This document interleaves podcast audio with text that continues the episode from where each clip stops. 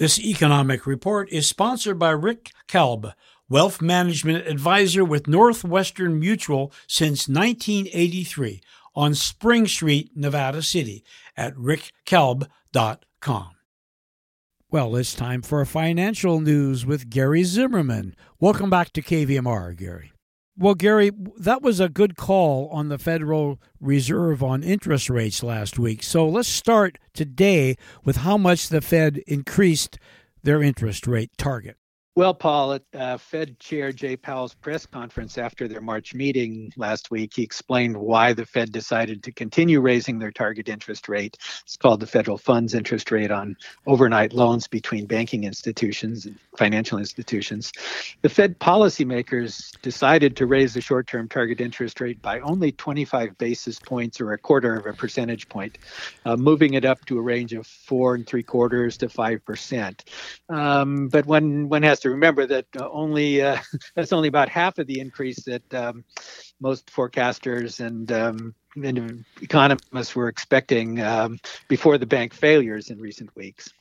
Well, Gary, do you think that this will be the last Federal Reserve interest rate increase this year? And if so, why why is that? That's a very important question, Paul. Um, but this is actually an easy one to uh, answer for me, because the Fed policymakers also published their March published their March projections for the economy for the years 2023, uh, 2024, and 2025. Uh, they've already answered, you know, what they think things will be um, at year end and their median projection for the target short term interest rate was 5.1%, meaning that most, but not necessarily all of the policy makers expect rates to be another quarter percent percentage point higher at, by year in 2023.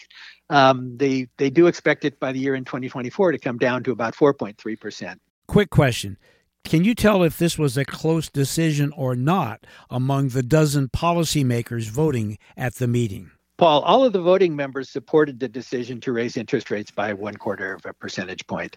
Uh, the votes of the individual policymakers are also reported in the policy statement that's issued just after the meeting, and they're posted. Um, that's posted on the Fed's website after the meeting.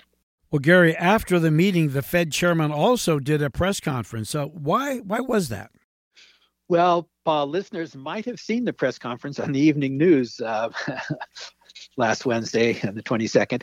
After each decision, the Fed chair uses the press conference to discuss why the policy decision was made, you know, what what economic and financial conditions are affecting the economy and you know why that's how that's affecting what they think is going to happen and what they need to do with policy. And so it's an important part of transparency that the Fed and other central banks do today to try and, you know, help folks understand what's going on. Gary, it seems to me like the Fed policymakers faced a difficult and important decision last week. Yes, Paul, I think this was a particularly important decision because it signaled sort of the Fed's policy focus, whether it was going to be directed towards inflation, fighting inflation, or boosting financial stability or you know offsetting the risk of a recession. Um, and you know given all of the those, those, factors and potential risks this was important uh, signal for the financial markets and and the economy. Um, so the the policy statement that was published just after the meeting reported that the economy has continued to grow modestly. The job grant gains had picked up and, and remains strong. You know, and, this, uh, and the unemployment rate, rate remains low. It's still below what the Fed policymakers consider to be full employment. That's around 4% or under. Um, so that's basically all good news. The, the bad news basically would be the financial stability issues and the fact that the inflation rate remains elevated around 5 or 6%, depending on the measures. Um, that's down, but still well above the Fed's 2% inflation goal. Well, Gary, how much do you think that the recent banking failures and concerns were considered in the Fed's decision? Oh, of course, I, I would seriously consider it. I think the, there's a lot of uncertainty though about you know what what the effects are and what we'll what we'll see in terms of how strong those effects are over time. Um, those you know recent bank turmoil and uh, the Fed needed to consider you know how their decision to raise interest rates would again affect the safety and soundness of the banking and financial system, and uh, you know so the higher interest rates um, will, you know, tighten lending standards, and so will the um, bank failures and the turmoil that we've seen in the banking system will also tighten lending standards. And both of those together would be expected to slow the economy and inflation. The question for the Fed right now is, and they just don't know, I think, and the chairman said as much in his press conference, you know, how much? And they just, you know, can't tell yet. Too early to tell. So, one more question, Gary. What would be an important takeaway from the information about the meeting? Let me give you a couple. Uh, the Fed faced a difficult decision lower inflation, stabilize banks, avoid a recession. If they focused mostly on financial stability and, and held interest rates steady, that would, you know, suggest that they were putting their efforts to slow inflation on hold. And, you know, that might, you know, lead to expectations of inflation rising. Then they, they certainly don't want to see that or didn't want to see that.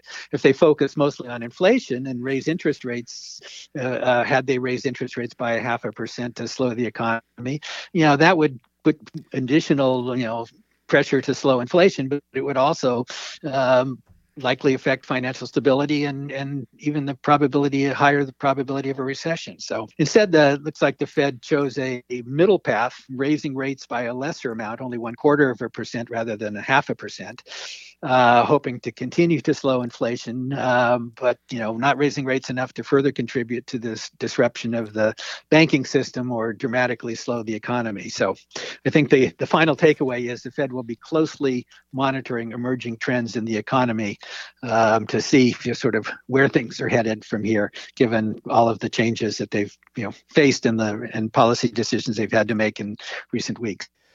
Well, that's a lot of information, Gary. Uh, thank you very much for sharing your knowledge with KVMR.